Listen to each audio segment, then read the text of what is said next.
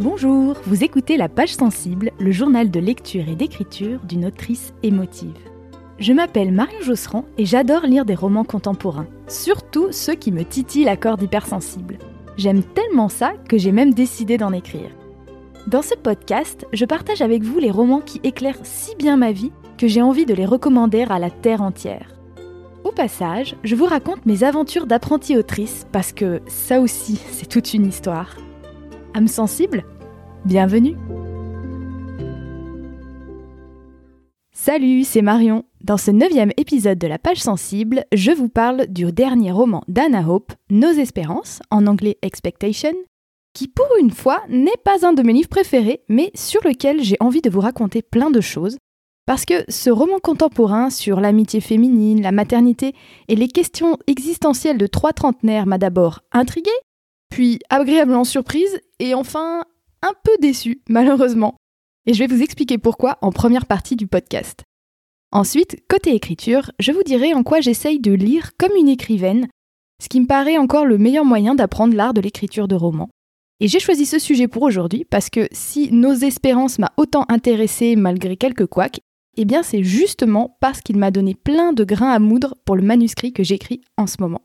C'est parti Côté lecture, je vous parle donc de Nos espérances d'Anna Hope, qui est sortie en octobre dernier en Grande-Bretagne. Anna Hope, c'est une jeune écrivaine et également une actrice. Et elle nous raconte dans ce roman donc euh, tout récent l'histoire de trois londoniennes dont on peut imaginer que le quotidien est assez semblable à ce qu'elle peut vivre elle-même. Et ces trois londoniennes de 35 ans sont amies depuis l'enfance ou la fac, euh, selon. Il y en a deux qui se connaissent depuis très longtemps et les deux autres depuis moins longtemps. Il s'agit de Kate, Hannah et Lisa. Toutes trois ont leurs rêves, leurs questionnements existentiels, leurs jalousies cachées, et notamment un rapport très différent à la maternité.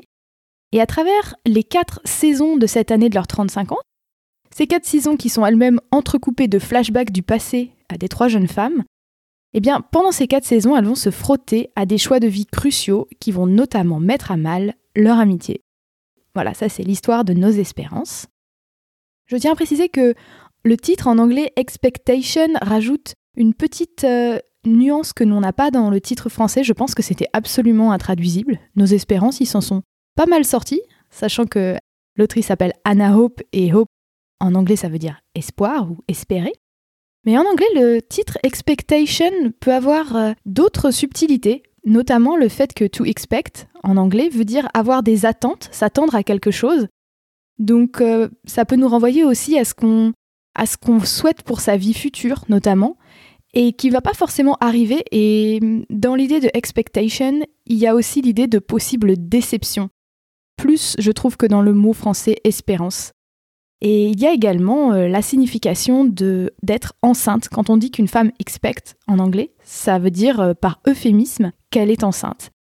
Et ça, c'est une précision importante parce que la question de la maternité et notamment le fait d'être enceinte, pour ces trois femmes de 35 ans, comme on peut l'imaginer, c'est une question assez centrale et en tout cas, c'est une question centrale dans ce roman. En ce qui me concerne, eh bien, j'avais pas mal d'espoir lié à ma lecture et pas mal d'attentes justement liées à ma lecture de Nos Espérances. Déjà parce que j'en avais entendu parler dans un podcast américain et qui m'avait fait très envie. La chronique que j'avais entendue m'avait vraiment donné envie. Je, m'étais dit, tiens, ça a l'air de parler de, préoccupations de femmes de ma génération, quelque chose que je retrouve euh, notamment chez Sally Rooney, euh, sur, à qui j'ai consacré le premier épisode de ce podcast. Et d'ailleurs, euh, ce livre sur la couverture est littéralement vendu comme l'héritage de Normal People, qui est le grand best-seller de Sally Rooney. On est vraiment sur quelque chose qui est censé parler aux femmes de ma génération donc les jeunes femmes de ma génération. Il y a une copine qui m'a dit Tiens, euh, est-ce que tu voudrais pas lire ça? Elle, me l'a mis entre les mains et j'ai dit Ah bah génial, oui, oui, oui, je voulais le lire. Et j'ai commencé à lire et j'arrivais pas très très bien à accrocher. Les, on va dire, les 40 premières pages, j'avais un peu du mal et je me disais Aïe aïe aïe, euh, je crois que je vais être déçue. Et puis finalement, à la 47e page très exactement, je sais parce que j'ai mis un petit marque-page à cet endroit, j'ai commencé à me dire Ah, il y a quelque chose. Ça y est, je commence à comprendre pourquoi ce livre euh, a eu ces bonnes critiques que j'ai entendues.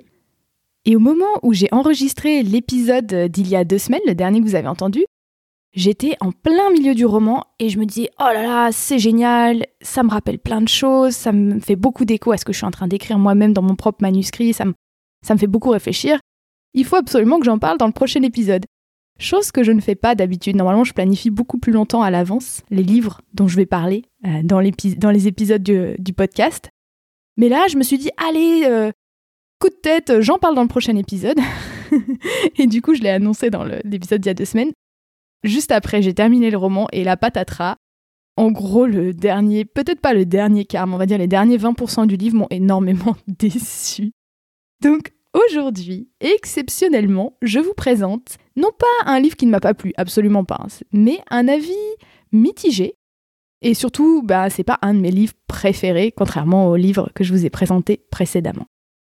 Mais ce que j'ai constaté en préparant cet épisode, c'est que c'est aussi très intéressant de réfléchir à pourquoi un livre nous a moins touchés ou pourquoi il nous a déçus, surtout quand il y a plein de bonnes choses dans ce même livre. Ça a été très intéressant pour moi de préparer cet épisode et de réfléchir à ce qui, pour moi personnellement, n'avait pas fonctionné dans ce roman qui pourtant avait beaucoup beaucoup de choses pour me plaire absolument et qui d'ailleurs a des choses qui me plaisent beaucoup. Et en fait, moi finalement, en tant que future autrice, en tant que... Faut que j'arrête de dire future, en tant que personne qui écrit, donc en tant qu'autrice, eh bien ça me nourrit aussi dans ma pratique et dans ma réflexion, donc c'est très intéressant. Pourquoi mon avis sur nos espérances est mitigé? Alors déjà, il y a une façon euh, très visuelle de le voir, c'est que quand je lis souvent, quand je sais que je vais chroniquer un livre pour euh, le podcast, et puis même de manière générale, j'aime bien corner des pages, des, moments qui me marquent dans un roman, ou alors euh, si juste il y a une citation, quelque chose que j'ai envie de retrouver, un passage, quelque chose qui m'a plu, voire même quelque chose sur lequel j'aimerais revenir plus tard pour pouvoir l'analyser, pour pouvoir éventuellement m'en inspirer pour ma propre écriture. Alors, je vous parle pas de copier, hein, juste de me dire tiens, c'est intéressant, comme euh, le dialogue est introduit, il euh, faudrait que je regarde comment il ou elle a fait, je reviendrai voir plus tard.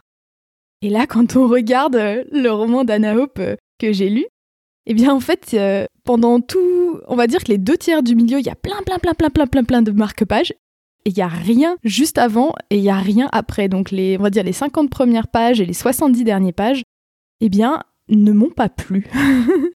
C'est-à-dire que le début c'était un peu long, j'ai eu du mal à rentrer dedans. Après, à partir de la page 50, je me disais ah non, finalement c'est génial et j'ai littéralement adoré le milieu, d'où ma décision de faire ce podcast.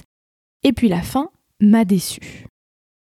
Tout d'abord, je ne voudrais pas trop vous spoiler l'histoire parce que je vous ai quand même dit pas mal de choses en introduction. Mais comme on peut s'imaginer, euh, ces trois jeunes femmes, elles vont notamment euh, vivre des histoires de cœur. Et j'ai trouvé au début qu'il y avait une, notamment entre deux personnages une tension sexuelle très finement installée, très bien faite, très plaisante. J'en parlais dans, dans, le dernier épisode consacré à Call Me By Your Name, qui est vraiment euh, un très très bon exemple du genre. Je trouve que quand c'est bien fait, une tension sexuelle non assouvie entre deux personnages, ça peut apporter beaucoup de dynamisme à une histoire. Et finalement, alors comment ne pas vous spoiler? Il y a également des scènes de sexe dans ce livre, et finalement, pour moi, elles sont tombées à plat. Elles n'étaient pas sensuelles du tout, donc c'était carrément un peu gênant. Et ça, bah, c'est quelque chose qui m'a beaucoup déçu. Donc euh, ça fait partie des choses qui font que ce roman m'avait fait espérer beaucoup, c'est le cas de le dire, et qu'après, pouf, c'est un peu retombé, comme un, un peu comme un soufflet. De la même manière, j'ai trouvé que c'était globalement bien écrit, même très bien écrit. Hein. Il y a un style assez moderne, il y a de la recherche, il y a de la variation dans le rythme des phrases, c'est assez épuré. Mais euh, il y avait des choses qui, moi, me paraissaient relever d'erreurs euh, presque, j'ai pas envie de dire de débutant, parce qu'en plus, c'est pas du tout une, autrice débutante, elle a publié plusieurs romans. Mais par exemple, elle utilise énormément de voix passives ou alors le verbe être à gogo. Si je devais donner un exemple, si ça vous parle pas trop, la voix passive, euh, c'est par exemple, elle allait dire le personnage est en train de traverser le parc et elle va dire euh, et elle va dire le bruit des feuilles est comme la mer. Et en fait, je sais pas si c'est un très bon exemple ce que je vous dis, mais c'est assez plat en fait parce qu'on a le verbe être alors qu'elle pourrait dire les feuilles bruissent comme la mer. Et c'est beaucoup plus actif. Bon, mon exemple n'est pas forcément très parlant, je suis désolée. Mais vraiment, souvent, je me faisais la remarque, je me disais, tiens, ah, elle a encore utilisé la voix passive, ah, pourquoi elle fait ça? Ça fait partie des petites choses qui, m'ont gêné. Une autre chose qui était à la fois positive et négative, ce qui fait que mon avis est mitigé, c'est que ce livre, comme je le disais, nous fait pénétrer dans la psyché de ces jeunes femmes de, 35 ans et il donne à voir des choses importantes, je pense, de notre génération. Il parle du rapport à la maternité, il parle des questions qu'on se pose sur euh, notre évolution professionnelle, sur notre couple, qui sont très intéressantes et qui sont finalement relativement peu traitées dans la littérature, on va dire, générale. Et donc il y avait un côté presque un petit peu euh, réaliste, documentaire, je pense une, une volonté de refléter quelque chose, une certaine réalité, et souvent c'était très bien fait, mais certaines scènes, il y a eu quelques scènes qui pour moi manquaient terriblement de vraisemblance. Et je ne veux pas vous donner d'exemples concrets parce que je ne veux pas vous spoiler. Parce que au global, peut-être que c'est pas clair dans la façon dont je le présente, mais quand même je le recommande ce livre. Hein. C'est, c'est juste d'habitude je vous recommande des livres que je recommande à 100% et là je vous le recommande à 75-80%. et je pense que le point de déception, on va dire de d'effet un peu chaud-froid le plus important pour moi au cours de cette lecture, c'est que je pensais qu'il y aurait vraiment différents points de vue sur la maternité et sur l'envie d'enfant. Une thématique qui, moi, me semble absolument cruciale pour notre génération, parce que je pense qu'on est de plus en plus nombreuses, nombreux à se poser la question de mais est-ce que j'ai vraiment envie de faire des enfants? Je crois que c'est un malaise, en tout cas, ou pas forcément une question d'envie, mais une question de aussi est-ce que je sens que ça pourrait le faire? Est-ce que je pense que c'est une bonne idée? Est-ce que j'ai envie de mettre un enfant au monde, dans le monde d'aujourd'hui, etc. Il y a l'éco-anxiété, il y a plein de choses qui peuvent venir alimenter cette conversation et je pense qu'elle est plus d'actualité que jamais. Et je croyais que ce roman serait un petit peu euh, subversif à ce niveau-là. Je pensais qu'il allait nous proposer différents points de vue et profiter du fait que nous avons trois personnages, donc euh, qu'on rentre vraiment dans la tête de chacune et qu'en plus elles n'ont pas toutes le même point de vue. Mais au final, c'est là que la fin m'a beaucoup déçue, parce que j'ai vraiment eu l'impression qu'on retombait dans les clichés, et que la morale de l'histoire c'était euh, une femme qui a pas d'enfant, bah c'est triste. Voilà. Et ça m'a ça m'a à la fois déçue et agacée. Il y a quelque chose en revanche que j'ai vraiment beaucoup beaucoup aimé dans ce livre et qui m'a marqué et je pense dont je me, je me souviendrai longtemps. Et rien que pour ça, je crois que ça vaut la peine de lire ce livre c'est que un des trois personnages, euh, c'est Lisa, est actrice et comédienne. Et en fait, Lisa, eh bien, donc elle a 35 ans et elle avait un, avenir très prometteur quand elle était jeune, quand elle avait la vingtaine. Elle avait un, super agent qui lui disait Ah, mais toi, tu vas tourner avec un tel, tu vas tourner avec un tel. Sa vie était pleine de possibilités et elle pouvait vraiment, elle avait vraiment tous les ingrédients pour devenir une star. Et au final, là, je vous spoil pas en vous le disant, hein, on le sait dès le début, à ses 35 ans, bah, en fait, euh, elle se retrouve à faire des castings pour des spots TV. Euh, elle n'a pas réussi, elle n'a pas percé. Et elle est une actrice qui se voit elle-même comme médiocre. Et c'est assez déchirant, en fait, de rentrer dans la tête de ce personnage qui voit que son heure est passée, et c'est terrible, qui sent que c'est en train de lui glisser entre les doigts, que aussi la, tyrannie de la jeunesse chez les actrices, c'est assez, euh, assez bien décrit. Et je pense qu'Anna Hope parle en connaissance de cause, puisqu'elle est elle-même actrice. Il paraît qu'elle a joué dans Doctor Who. Euh, j'avoue, je connais très mal Doctor Who, donc je le savais pas. Je l'ai découvert en préparant ce podcast. Mais ça ne m'a pas du tout étonnée euh, de découvrir qu'elle était actrice parce que on rentre vraiment dans le quotidien de Lisa, les castings, les déceptions, l'espoir.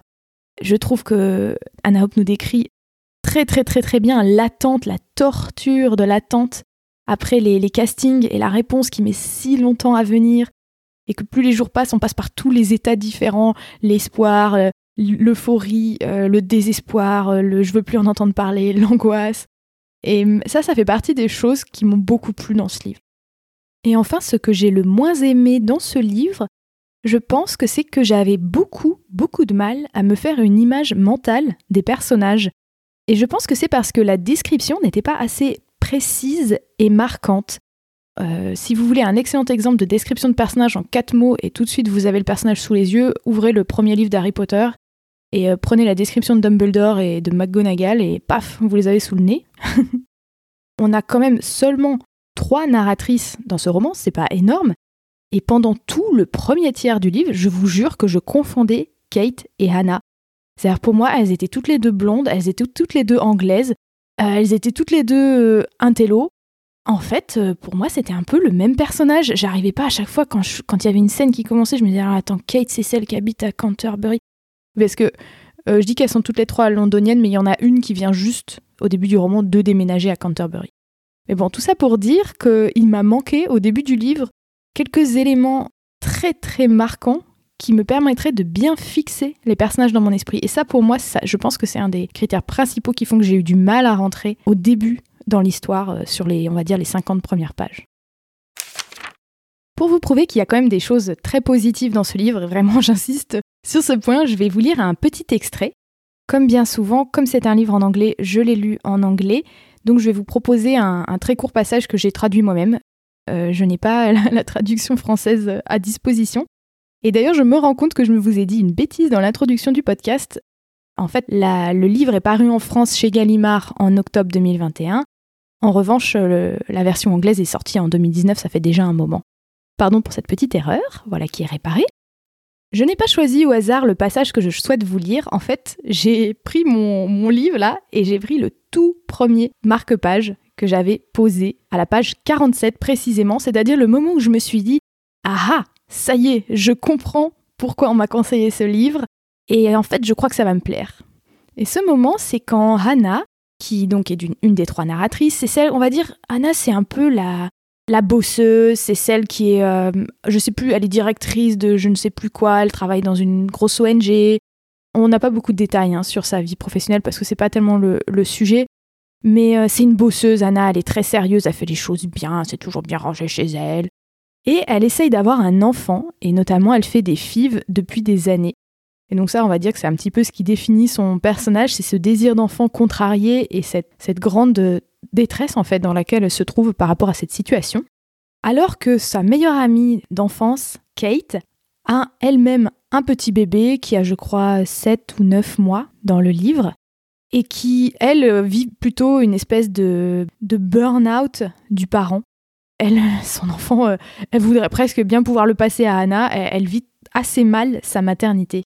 Donc évidemment, c'est très intéressant cette configuration, parce qu'avec ça, Anna Hope instaure euh, une espèce de, conversation impossible à avoir entre les deux meilleures amies, où chacune ne peut pas parler de ce qui la préoccupe le plus en ce moment, parce qu'en fait, elle a vraiment l'impression profonde que l'autre ne comprendrait pas. C'est-à-dire celle qui se dit « Ouh là là, pour l'instant, euh, mon enfant, oui, je l'aime, mais en fait, je préférerais peut-être qu'il soit pas là en ce moment. » et l'autre qui ne rêve que d'une chose depuis des années, c'est d'avoir un enfant.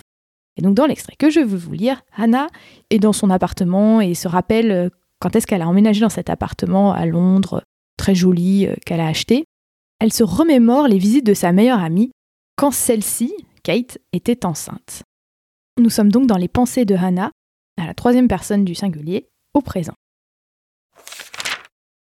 Ils avaient dû jouer des coudes avec 20 autres couples, puis envoyer leur offre par pli recommandé le jour suivant.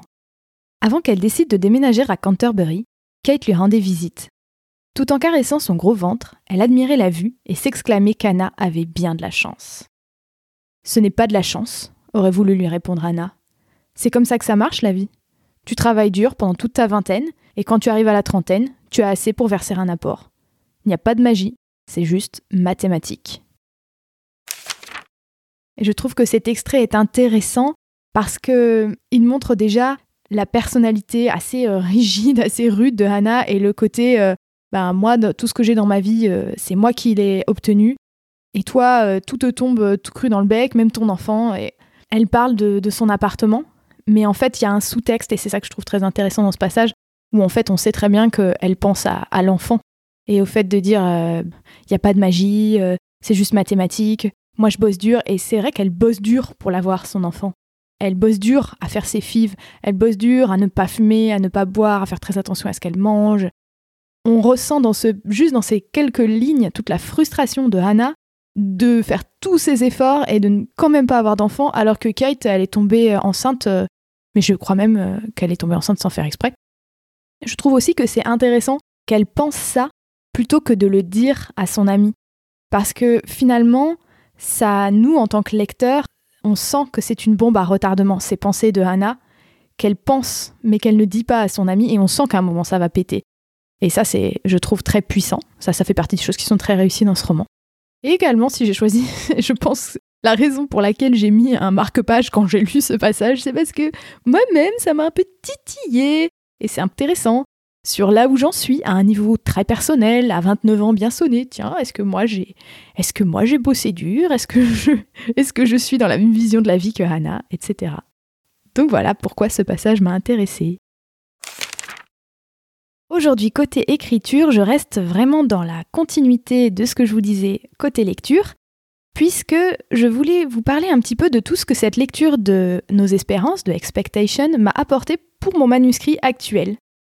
Donc moi, j'écris également un roman avec plusieurs narrateurs.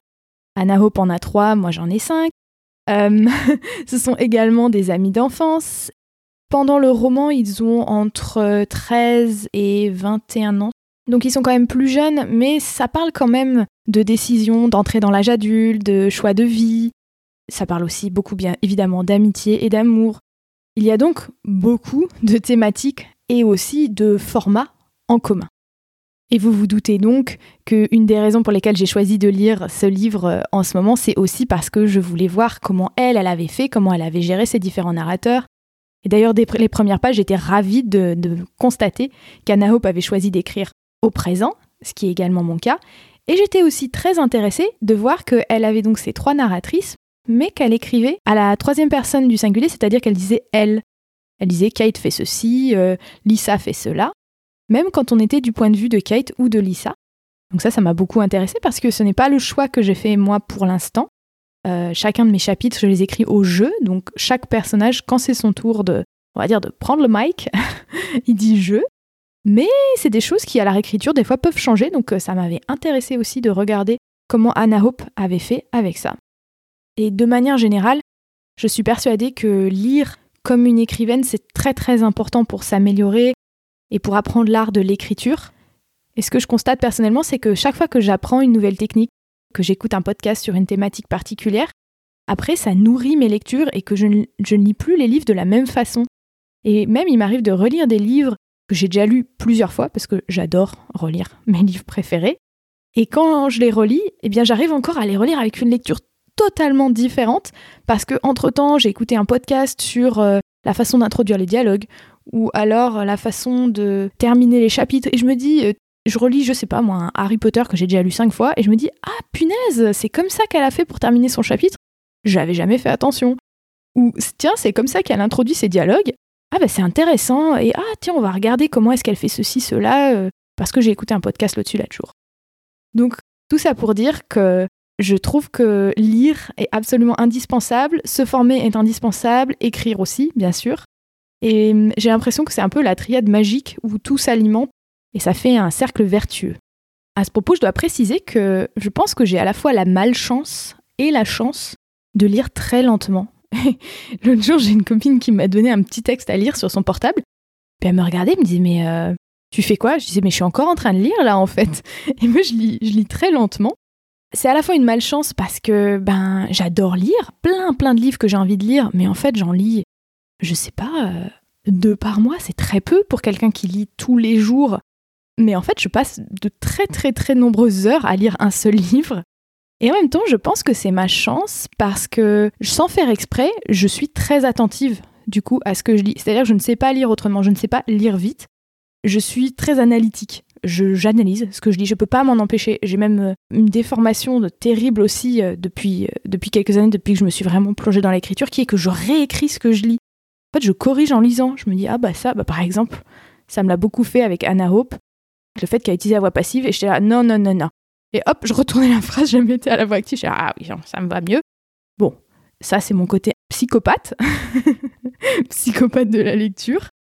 Donc ça fait que je lis très lentement, mais en même temps, euh, je pense que tout ce travail qui se fait un petit peu en arrière-plan dans ma tête de façon totalement involontaire, eh bien finalement, ce travail-là, je pense qu'il nourrit ma pratique d'écriture. J'avais envie aujourd'hui de faire quelques zooms sur ce que la lecture de Expectation m'a apporté pour mon manuscrit actuel, la première chose concerne naturellement les narrateurs et narratrices multiples. Et je me suis dit, bah fais attention à bien les différencier. Sinon, c'est très désagréable le fait que moi, au début, je confondais tout le temps Kate et Hannah. c'était vraiment très gênant parce que j'étais obligée de revenir en arrière pour me dire Attends, c'est qui Kate déjà? Attends, Hannah, c'est qui déjà? Alors que je lis très lentement, donc je suis une lectrice attentive, donc j'étais concentrée. Mais je me plantais quand même, et ça c'était super agaçant. Alors je précise, ça me l'a fait qu'au début du roman, peut-être pendant 50 euh, pages, mais pour quelqu'un qui lit lentement, 50 pages c'est très long. Alors sachant que moi, j'ai non pas 3 mais 5 narrateurs, je me dis Ouh là là, gros warning, euh, vraiment la grosse lumière rouge qui s'allume. Il euh, faudra vraiment que tu fasses attention à ce que les gens ne soient pas perdus quand ils lisent ton roman, parce que j'ai pu constater de première main à quel point c'est désagréable. Et donc je me suis noté ben, de bien les différencier dans l'apparence, dans la personnalité. Euh, ça paraît basique, mais en fait, bah là, le fait qu'elles étaient toutes les deux blondes, toutes les deux intello, et qu'elles avaient à peu près les mêmes aspirations dans la vie, à part sur la question de la maternité, moi, ça m'a vraiment pas aidé à les différencier. Et aussi, il y a la question du nom. Il y a un petit piège avec Kate et Hannah. Quand on entend les deux noms, ça sonne pas pareil, mais par contre, sur la page, les deux ont un A. Et Hannah en a même deux. Et en fait, euh, c'est assez gênant. Et là, quand j'ai constaté ça, je me suis pris un fou rire.